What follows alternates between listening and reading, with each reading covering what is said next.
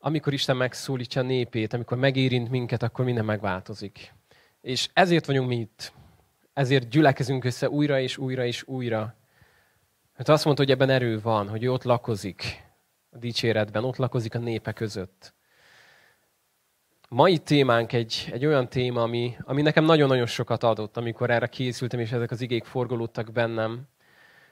Arról a példázatról lesz szó, ugyanis példázatokat nézünk egy jó ideje Jézusnak a példázatait, amikor arról beszél, hogy a lámpást, amikor meggyújtják, akkor azt nem elrejteni szokás, hanem felrakni jó magas, hogy az világítson.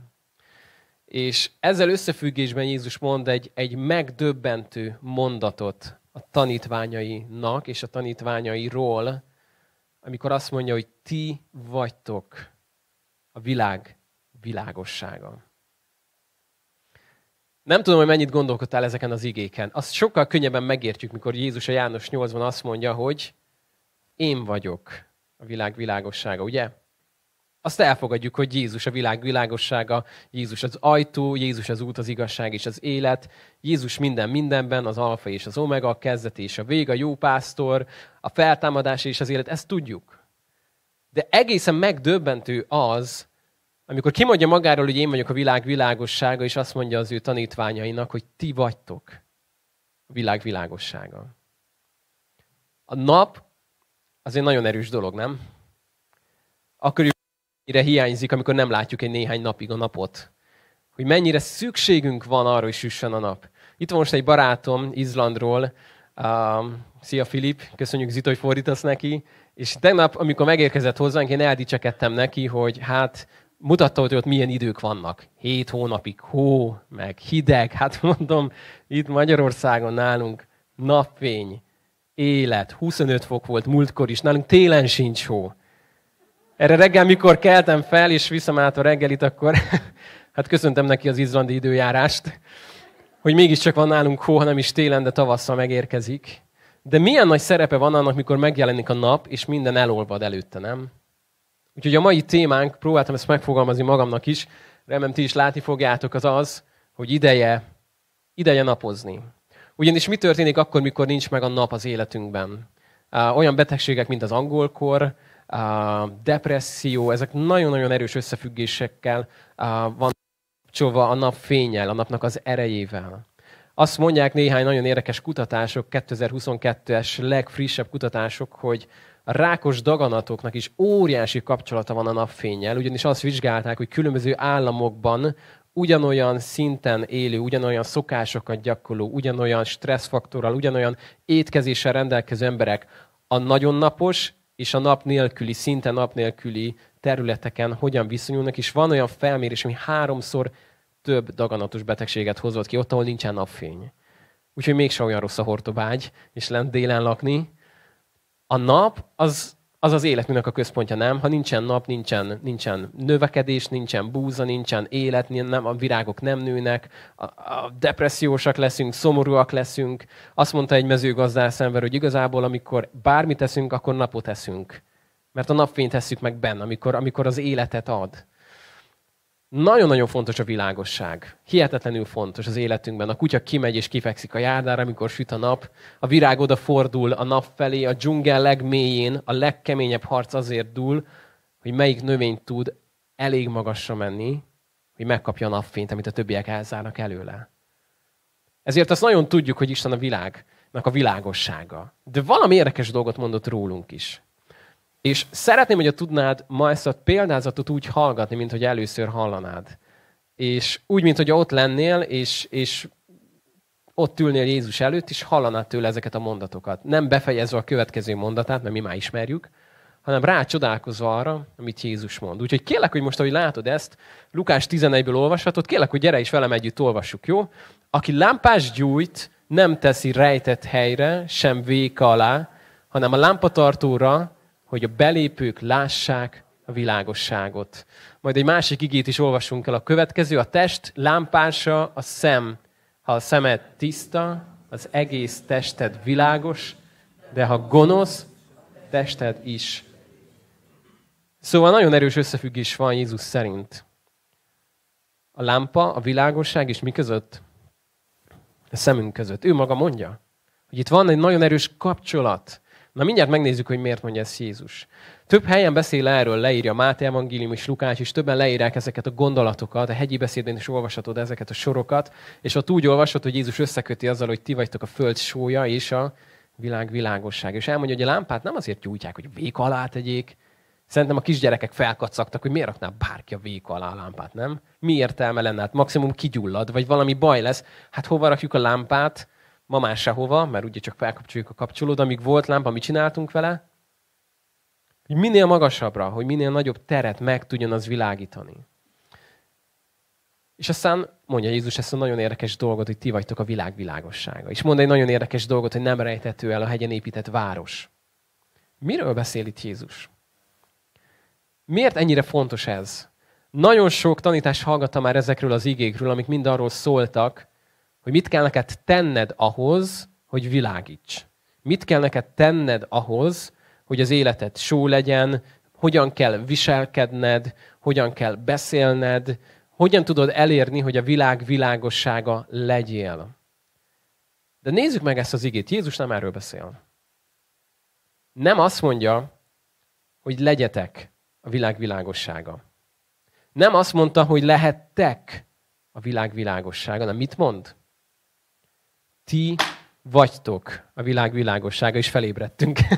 Ti vagytok a világ világossága. Mi a kettő között a különbség? Minden. Kereszténység el tud menni egy nagyon fárasztó tanítási irányzatban, ahol minden arról fog szólni, hogy neked és nekem mit kell tennünk. Mert erről szól az élet, nem, hogy mindent teszünk. Így kell tenned, így kell viselkedned, így nem kell tenned, így nem kell viselkedned, így meg tilos tenned, és tilos viselkedned, és ha így teszel, ez lesz, ha meg így teszel, az lesz. Így kellene tenned, de kicsit többet kellene tenned, így kellene tenned, de kicsit jobban kellene már tenned. És minden arról szól, hogy mit kell tenned. Jézus pedig azt mondja, hogy ti vagytok a világ világossága. Míg az egyik tanítás megérinti a gondolkodásmódodat olyan szinten, hogy hogyan kell cselekedned, hogyan kell ezt bevidd az életedbe, és nagyon fontos az, hogy tennünk kell dolgokat. De a másik sokkal mélyebbre szánt, mert mit szólít meg? A szívünknek a legmélyét, az identitásunkat, az, hogy én ki vagyok. Ki vagyok én. És szeretném, hogyha megértenénk azt, hogy mielőtt arról beszélhetnénk, hogy mit kell tenned, mérhetetlenül fontos megértened azt, hogy ki vagy. Ki vagyok én? Mi vagyok én? Mit akar az Isten tőlem? Pálapostól az összes levelében egy nagyon tudatos módon építi fel a leveleket. A levélnek a második fele nagyon gyakorlatias, nagyon praktikus dolgokról szól, arról, hogy mit kell tenniük a gyülikben, mire kell odafigyelniük, hol van egy kis gond, amivel esetleg foglalkozni kell.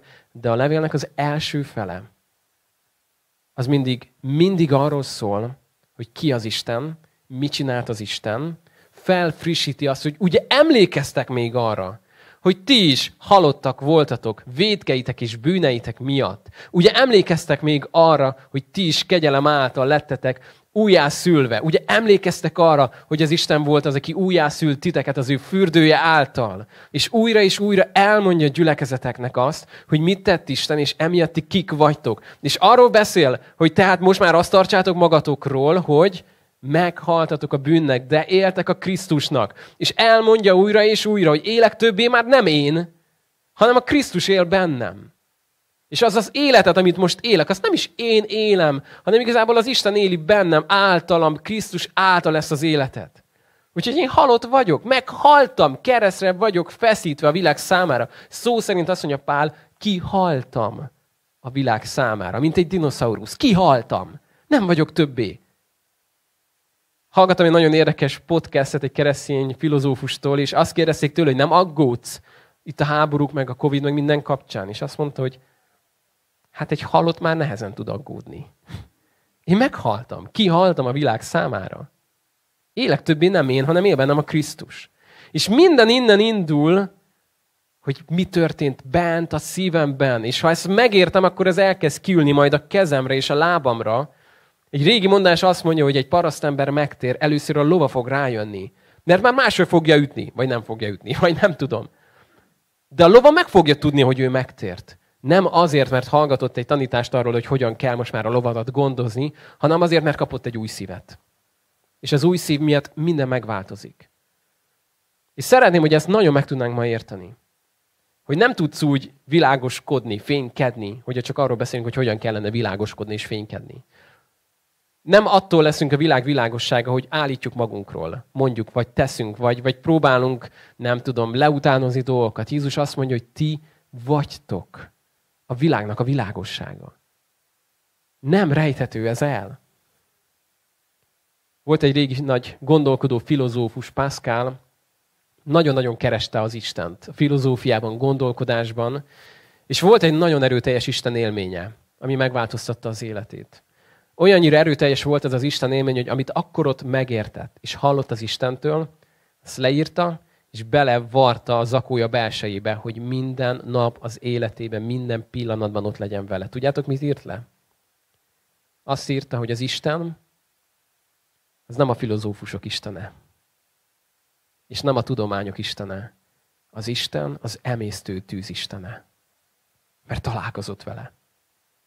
És azt mondta, hogy kerestem Isten mindenhol, de rá kellett jönnöm, hogy ő nem a filozófusok istene, ez az Isten az emésztő tűznek az istene. Egy olyan Isten, akit nem tudok belezárni egy ketrecbe, egy dobozba. És amikor ő megérint minket, akkor minden megváltozik. És amíg ez nem áll helyre az életünkben, addig küzdködni fogunk azzal, hogy hogyan kellene viselkedni, hogyan kellene élni, mit hogyan kellene, és nem megy, nem megy, nem megy. Amikor viszont megérted, amiről Pál beszél, hogy azt tartsátok magatokról, úgy gondolkozzatok magatokról, hogy ti meghaltatok-e világ számára, a bűn számára, és éltek az Istennek. Innentől kezdve ez egy új teremtés. Ezért mondja azt, hogy ami régen volt az, mind elmúlt. És újjá lett minden. Szeretném, hogy egy jó néhány igét megnéznénk. Mert nagyon-nagyon fontos igék ezek, amiket látni fogtok. Azt mondja ugye Jézus a Máté 14-ben, hogy ti vagytok a világ világossága. És hogy nem rejthető el. Ez nem rejthető el. A világító torony nem attól világító torony, hogy ezt állítsa magáról, hanem attól, hogy az ő. Az a lénye. És világít. És nem lehet elrejteni, mert minél nagyobb a sötétség, annál jobban látszik az ő fénye. Nézzük meg egy néhány igét kicsit hátra menve a Bibliában, a példabeszédekben. Nagyon-nagyon szeretem ezt az igét. Mostanában kezd nekem kinyílni ennek egyre jobban a világosság. Azt olvasod itt, hogy az igaz olyan, mint a felragyogó világosság, mely egyre világosabb lesz délig.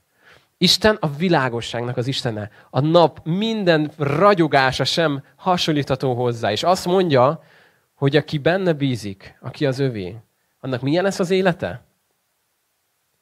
Egyre, egyre világosabb, egészen délig.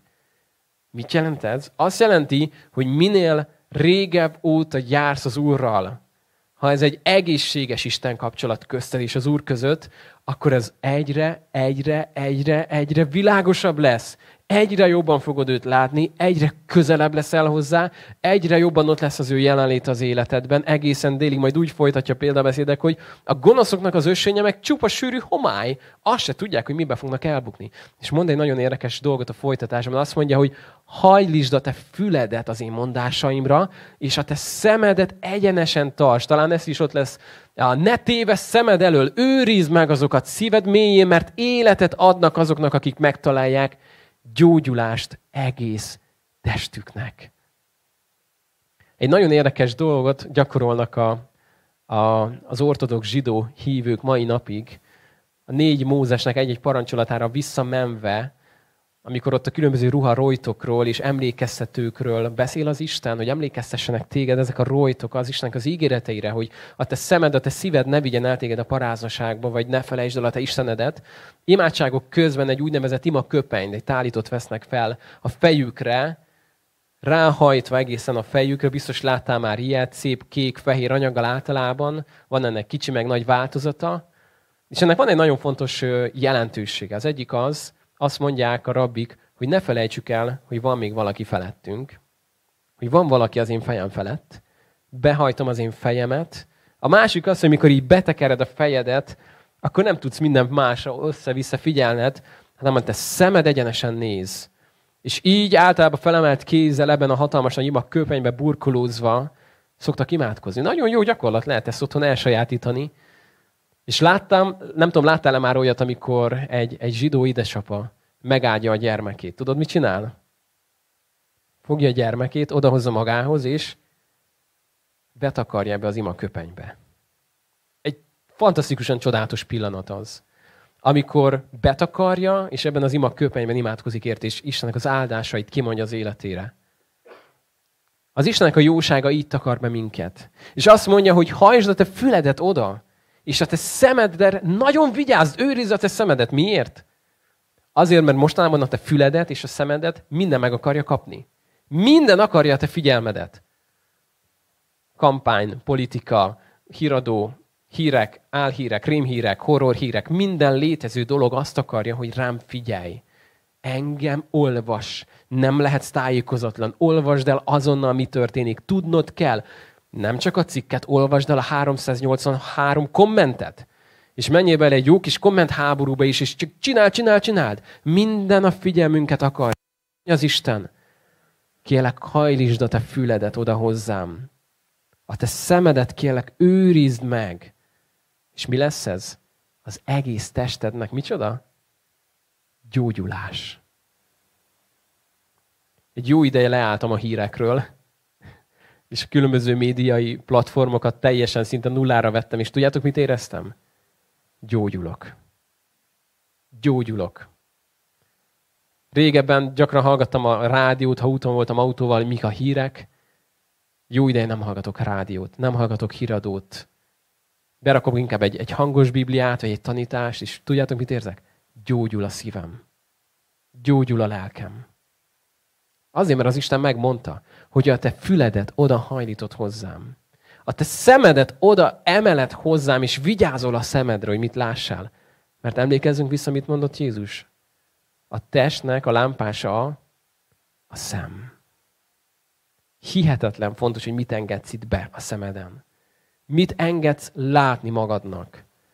Mit engeded, hogy végignéz, hogy megláss, hogy meghallgass valamit. Nagyon-nagyon fontos, hogy mit engedsz be ide a szívedbe, a szemedbe. Mit engedsz a füledbe? Jön valaki, mond neked egy nagyon zaftos, legújabb plegykát. És megkérdezett tőle, hogy figyelj, ezt most mégis minek mondod nekem? Minek akarod ezt nekem elmondani? És azt mondom, hogy nem engedem be a fülembe, nem engedem be a szívembe. És tudod, mi a következő mondat? Hogy folytatódik a példabeszédnek négy? A 23. vers talán legismertebb, nem, azt még ki se írtam, annyira ismert, hogy ki se írom. Minden féltve őrző dolognál jobban őrizz a te szívedet, mert onnan indul ki minden élet. Minden féltve őrzött dolognál jobban óvd a te szívedet. Hogyan lehet ezt tenni? Ha kiragadnánk ezt az igét, bajba lennénk. Az előtte levő igék viszont azt mondják, hogyan lehet ezt tenni? Hajlítsd a te füledet oda az én beszédeimre. A te szemedet őrizd, hogy mit nézel. Legyen az egyenes, ne menjen balra meg jobbra, mindenfele. Nézzél rám. És mi lesz akkor ez gyógyulás a testednek? És minden féltve őrzött dolognál jobban óvd, őrizd a te szívedet. Mert onnan indul ki az élet. És szeretném, hogy ez ma nagyon mélyre tudna men, benne, men, men, bennünk menni, hogy az Isten mindig a szívünkkel foglalkozik. Mindig. Soha nem tudták lenyűgözni az üres gyakorlatok, a begyakorolt imák, a, a szív nélkül elmondott imádságok, lenyűgöző produkciók soha nem érdekelték. Soha, de soha. Mindig az ember szívét nézte. És elmondta az ő népének, mikor minden fantasztikus volt, hogy a ti imáitok nem többek, mint betanult emberi gyakorlatok. Nem az Isten tanította meg nekik, nem? Nem ő mondta, hogy hogy kell csinálni? Igen, csak ő azt is mondta, hogy szeresd az Urat, a te Istenedet. Teljes szívedből, teljes lelkedből, teljes elmédből, teljes erődből. Innen indul minden. És gyönyörködsz az Istenben, megadja neked szíved kéréseit. Van még néhány ig, ami nagyon-nagyon fontos ebben a témában, és arra kérlek, hogy gyere és nézd meg velem együtt. Zsoltárok 84.12 azt mondja, nap és pajzs az Úr, kegyelmet és dicsőséget ad az Isten, nem vonja meg javait az Úr azoktól, akik feltetetlenül élnek. Másik fordítás úgy hozza, hogy elárasztja jókkal a tiszta szívűeket. Milyen az Isten? Nap és pajzs az Úr. Nap és pajzs az Úr. Hogyan tudsz világítani? Hogyan tudod ezt megélni? Hogyan tudsz a világ világossága lenni? Mit tudunk kezdeni a nappal? Néhány másodpercnél tovább nézek bele, és megvakulok. Hát akkor meg mire jó? Nem? Miért van ott? Mit tudok tenni a nappal? Napozni? Szoktál napozni? Most, amikor egy néhány napja éppen nem tél volt, hanem beköszöntött a jó idő, olyan jó volt kiülni, nem? Kimentünk a gyerekekkel, leültünk a fűre. Én nem is tudom, ők szerintem sírtak, ordítottak, meg egymást bántották, de én csak feküdtem a füvön, és úgy élveztem azt, hogy süt a nap. És azt éreztem, hogy tölt, és tölt, és tölt, és egyre jobban, és jobban, és jobban vagyok. És éreztem, hogy ki vagyok üresedve, kell a napfény, kell az a nagyon bonyolult folyamatokon keresztül elnyert D-vitamin, szükségem van rá. Meggyőződésem, hogy nagyon sok keresztény, köztük én is sokszor azért vagyunk erőtlenek, mert nem napozunk az Isten jelenlétében. Mert képzeld el, hogy mennyi közöd lenne a naphoz, hogyha látod, hogy ragyog kint a nap, kinézel, integettél neki, hogy meg vagy, én is meg vagyok, viszlát. Esetleg elolvasok egy mondatot a napról, és megyek tovább.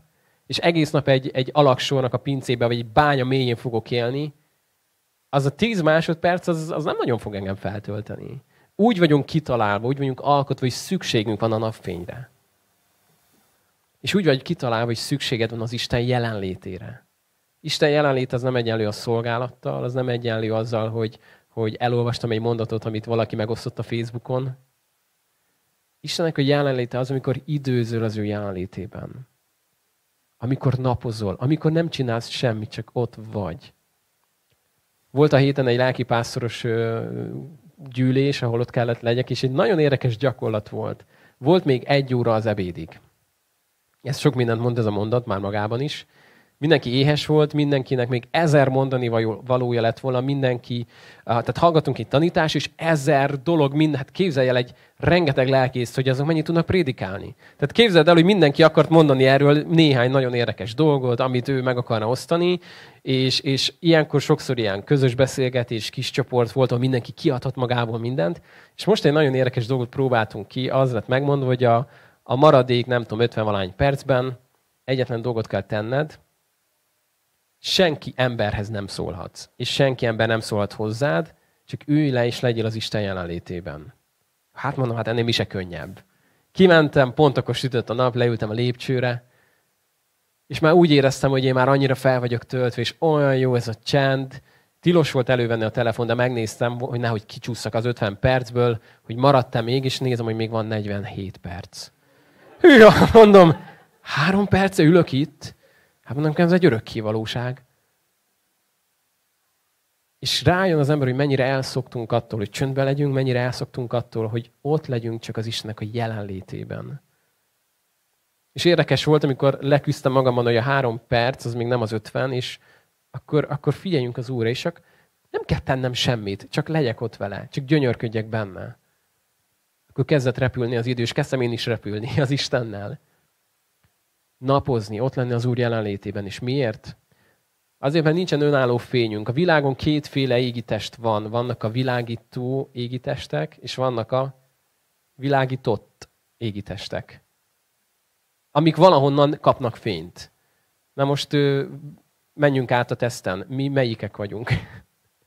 Hát én úgy gondolom, hogy mi a világítottak vagyunk nem, nem az én fényességemből lakik jól a világ, hanem amikor az Istennek a jelenlétébe vagyok, és ezt, ezt átélem, és betölt engem önmagával, akkor ez fényességet ad nekem, ami miatt a ragyogás lesz, amerre csak mész. Még egy néhány ígére kérlek, hogy gyertek velem. 2 Korintus 4.6-ban azt mondja Pál, Isten ugyanis, aki ezt mondta, sötétségből világosság ragyogjon fel. Ő gyújtott világosságot szívünkben, hogy felragyogjon előttünk Isten dicsőségének ismerete Krisztus arcán. Hogyan lett világosság? Úgy, hogy Isten felkapcsolta a lámpát nálad. Nálam is, meg nálad is sötétség volt. Sőt, azt mondja, hogy a sötétség birodalmából hozott át minket az ő országába, a világosság országába. Mert ő volt az, aki eljött, a világosság jött el, de a sötétség nem akarta őt befogadni. De akik befogadták, azokat viszont meg felhatalmazta, hogy Isten gyermekévé legyenek, és világosságot gyújtott bennünk. Felnyomt azt a kapcsolót. Hogyan? Amikor megláttuk Krisztusnak az arcán ezt. És hogy azt mond, hogy nem kiragadom ezt, Zsoltárok 18-29, mert te gyújtasz nekem, mécses Uram. Az én Istenem fénysugarat küld nekem hova? A sötétbe. Lehet, hogy most nagyon sötét időt élsz át, úgy mindenhogy. Országosan, Európa, gazdaság, háború, minden, Covid, és még személyes életedben is sötétségben élsz, és egy nehéz időszak. Hadd mondjam ezt, ezt az igét neked. Hogy Isten az, aki világosságot hoz el neked hova? A sötétségbe. És azt mondta egyszer valaki, egy nagy szerzetes, hogy az az érdekessége a világosságnak, hogy a legkisebb mécsessel sem bír el a világ összes sötétsége. Mert menekült tőle, és ahova Istennek a fénye megérkezik, ott a sötétnek nincs maradása. Egy utolsó igét, amit még nem tudok magamba tartani, Mikiás 7.8 azt mondja, ne örülj bajomnak ellenségem, mert ha elestem is, fölkelek. Ha sötétségben lakom is, az Úr az én világosságom. Még ha sötétségben lakozom is. Mert vannak ilyen időszakok. Vannak, amikor nagyon sötét mind, körülöttünk minden, és elmegy az áram, de azt mondja Mikiás, ne örülj ellenségem, mert lehet, hogy az elműnél már nincs áram, és lehet, hogy kiment az összes izzó az utcába, de az én világosságom az Isten. Az én világosságom az az Isten, aki nap és pajzs. Aki úgy jön el az ő fényével, hogy a nap mellett egy pislákoló kis füstölgő, nem tudom, gyertyának tűnik, amikor ő megjelenik. Ilyen az én Istenem. Szóval milyen sötétség jöhet el, amitől félned kellene? Mi történhet, ami miatt azt mondhatnánk, hogy jaj, de sötét időket élünk? Hát hol van a világ világossága, nem nálunk, nem? És panaszkodunk és sopánkodunk, hogy jaj, nehéz idők, jaj, ez lesz, az lesz, amaz lesz. Isten meg azt mondja, hogy drágáim, ezért mondtam, hogy világvilágossága vagytok. Mert kinek kellene most ezt megélnie és világosságot hozni a sötétségbe, ha nem nektek? Ez olyan, mint amikor egy ellenlámpa sopánkodik kint az erdőben, az éjszakai túrán, hogy jaj, miért hoztak engem ilyen sötét helyre? Hát engem nem erre terveztek. Pontosan erre terveztek. Pontosan erre terveztek téged, hogy kimenj a sötétségbe és az éjszakai túrán világíts. Erre vagyunk. A világ világosságaként. Hogy itt élve ne az aggódás, és ne a, sopánkodás és a félelmek, és ugyanaz történjen velünk, mint mindenki más, hanem azt mondjuk, hogy mi ezt máshogy látjuk. Nem számít, mi jön, nem számít, mi történik. Az Isten az én világosságom. És ezért nem félek, még ha megrendül is a föld. Bármi történjen, nem félek. Jézus nem viccből mondta azt, hogy ne aggódjatok. Mi ezzel mindig kacagunk, nem, hogy hogy, hogy mondhatott ilyet? Igyekszünk azon, hogy ne aggódjunk annyit, vagy egész nap. Jézus meg azt mondja, hogy ne tegyétek. Mert a hitetlenek csinálják ezt. Akiknek nincs Istenük, akiknek nincs világosságuk. És amikor megértettem, mikor én is aggódások között voltam, és az Isten nagyon konkrétan beszélt hozzám, hogy Barna, bántó kettőnk kapcsolatára, hogy aggódsz. Sért engem. Mondom, nem, hát nem mondjuk már, hogy ez is rólad szól, az én küzdködök, ez az én kis nyomorúságom. Azt mondja, nem. Azért aggódsz, mert nem bízol bennem. És ez nekem fáj. És megkérdezte tőlem az úr, hogy hogy éreznéd magad, amikor felemeled a gyermekedet az öletbe, az reszketne, és remegne, és így, jaj, jaj, apa fog, jaj, mindjárt le fog ejteni. Hogy éreznéd magad? Hát, hát nyilván rossz lenne, nem? Hát gyermekem bízik bennem, hogy apa nem ejt el, még sosem ejtett el. Apa elbír. És azt mondta nekem, kélek, ne, ne izgulj, és ne remegj az ölembe.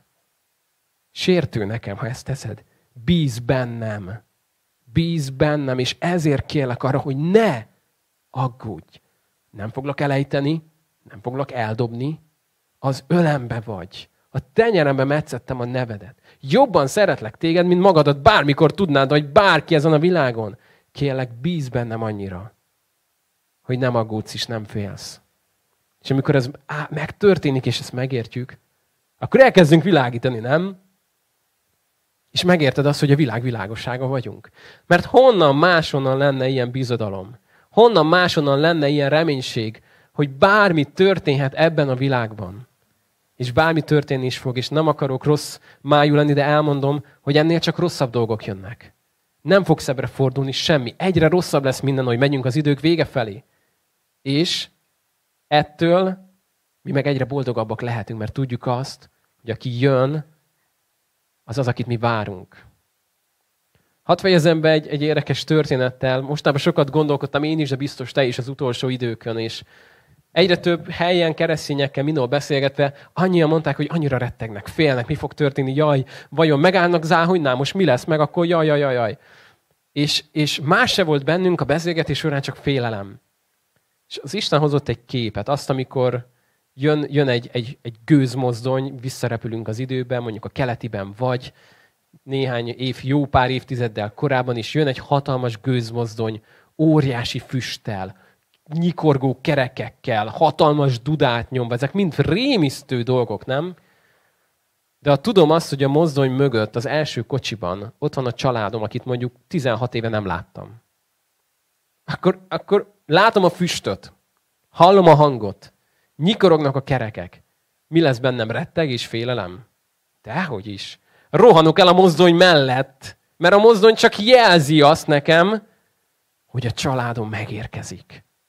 Ha kell, befogom a fülem, berakok egy füldugót, nem érdekel. A mozdony hozza őket.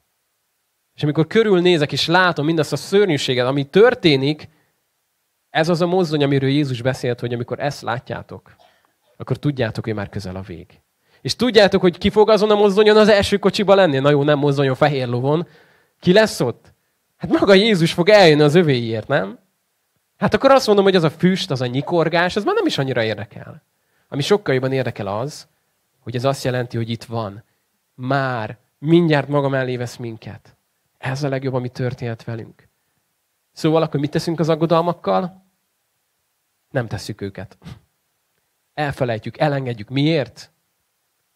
Azért, mert bízok az Istenben.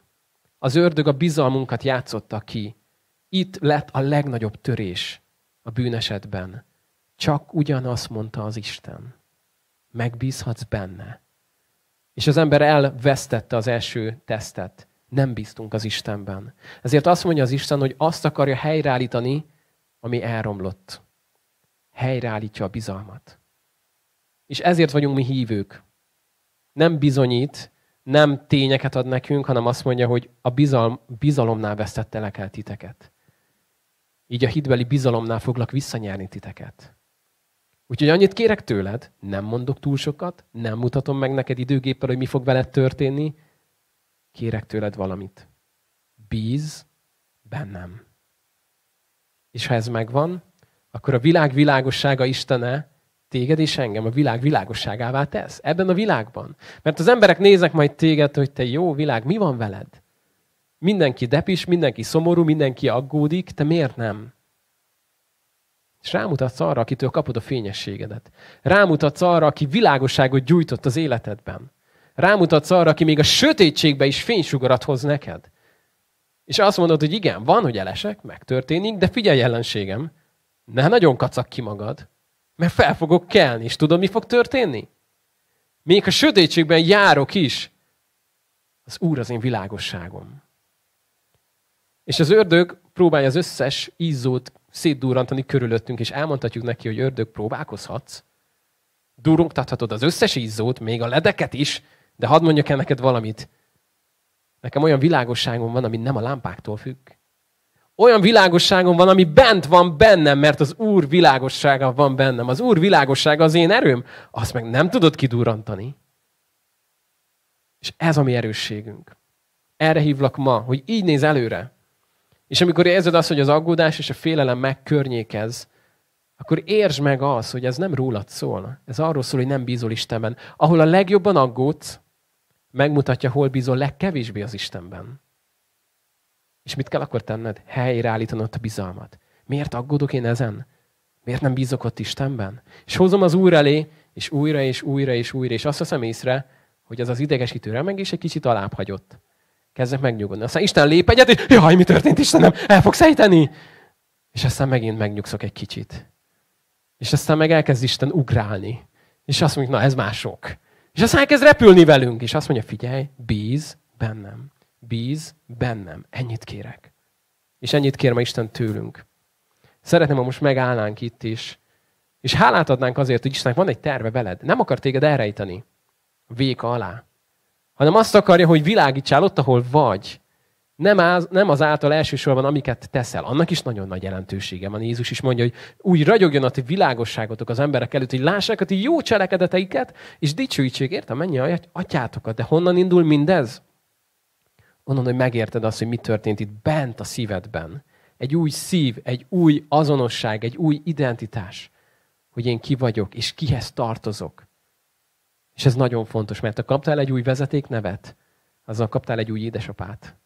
Hozzá tartozol? Az ő területe vagy, hozzá, aki, aki téged bánt, az az ő szemefényét bántja. Az ő tulajdonai vagyunk. Arra kérlek, hogy gyere velem együtt imádságban, és adjunk ezért hálát. Áldjuk az Istent ezért, és arra kérlek, hogy most ima közben hozz az Isten elé azt, ami, ami téged bánt, amiért aggódsz, ami félelemmel tölt el. És engedd azt, hogy Isten megnyugtasson, és azt mondja, hogy nézd, itt bízol bennem legkevésbé. Ezért szeretnénk most itt a legjobban dolgozni benned. Hogy ez a terület, ez megerősödjön. És hidd el azt, hogy soha egyetlen gyermekemet nem ejtettem el. Nem te leszel az első. Ezt más szavakkal úgy mondja az Isten, hogy aki hisz, az nem fog megszégyenülni. Egyetlen egy se. Mert az Isten megtartja az ígéretét. Nem potyognak a gyermekek a kezéből. Szilárdan fogja, sőt, amikor minden potyog körülötte, akkor is azt mondja, én vagyok az, aki megtartalak téged. Gyertek, imádkozzunk. Isten, magasztalunk téged azért, mert te jó vagy. Magasztalunk Isten téged azért, mert megtartod a te ígéretedet. Köszönöm azt, hogy sötét időkben élve, a legnagyobb sötétségben járva is azt mondhatjuk, hogy te vagy a mi világosságunk. Köszönöm, hogy még ha sötétben kell átmennünk, akkor is te vagy az, aki fénysugarat küldesz nekünk oda. És köszönöm, hogy a te világosságod által mi is világosság lehetünk ebben a világban. Akarjuk, Uram, ezt megérteni, hogy ezek vagyunk, hogy átformáltál minket, újjátettél mindent, és akarunk, Uram, így látni téged, és akarjuk így látni magunkat, Istenem. Kérlek, Atyám, hogy jöjj és cselekedj bennünk. És add, Uram, hogy ezt megértsük, hogy a szívünkbe zárjuk, és akarjuk, Uram, most elengedni a félelmeinket, az aggodalmainkat, akarunk, Uram, rád nézni, és a fülünket oda fordítani a Te beszédedre, a szemünket felemelni, hogy Téged lássunk, Akarjuk, Uram, ezt tudni, hogy ott vagy felettünk, ott vagy mindenhol körülöttünk. Áldunk téged, Uram, ezért, mert nem fogsz elejteni. Köszönöm, hogy biztos a te kezed. És bárhova is viszel, bárhogy is mész, bármi történjen körülöttünk, a te szorításod az soha nem enged. Áldunk téged ezért, Istenem. Amen. Készítsük most a mi szívünket arra, hogy Emlékezni fogunk arra, amit Jézus tett értünk, az ő halálára, és ezt fogjuk hirdetni, az ő feltámadását. Amíg készítjük most erre, hogy szívünket, a gyülekezetünk kórusainak arra fog ebbe vezetni, arra kérlek, hogy ezt hallgassuk szeretettel, és engedjük, hogy mélyebbre vigye Isten közben mindazt, amit beszél hozzánk.